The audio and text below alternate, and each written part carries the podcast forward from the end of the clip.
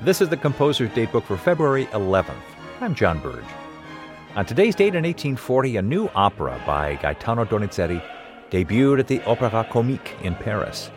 This was La Fille du Régiment, or The Daughter of the Regiment.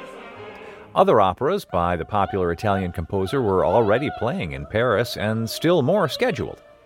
But despite being tailor made to Parisian tastes, The Daughter of the Regiment was not well received. Apparently, French composers, Berlioz among them, felt threatened by the Donizetti blitz. Monsieur Donizetti seems to treat us like a conquered country, wrote Berlioz. It is a veritable invasion. One can no longer speak of the opera houses of Paris, but only the opera houses of Donizetti. Well, eventually Donizetti did win over French hearts and minds, and it's ironic to note that 100 years after its 1840 premiere, Paris was indeed an occupied country. In 1940, German tanks rolled into Paris, and at the Metropolitan Opera in New York, the patriotic French soprano Lily Pons used her starring role in a revival of Donizetti's Daughter of the Regiment to express her solidarity with the French resistance.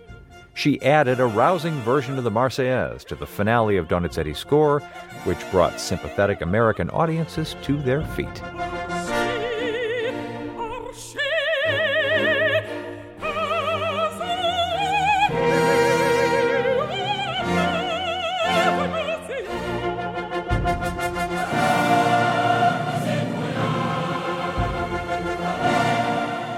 Composer's Datebook is produced by APM, American Public Media, in collaboration with the American Composers Forum, reminding you that all music was once new.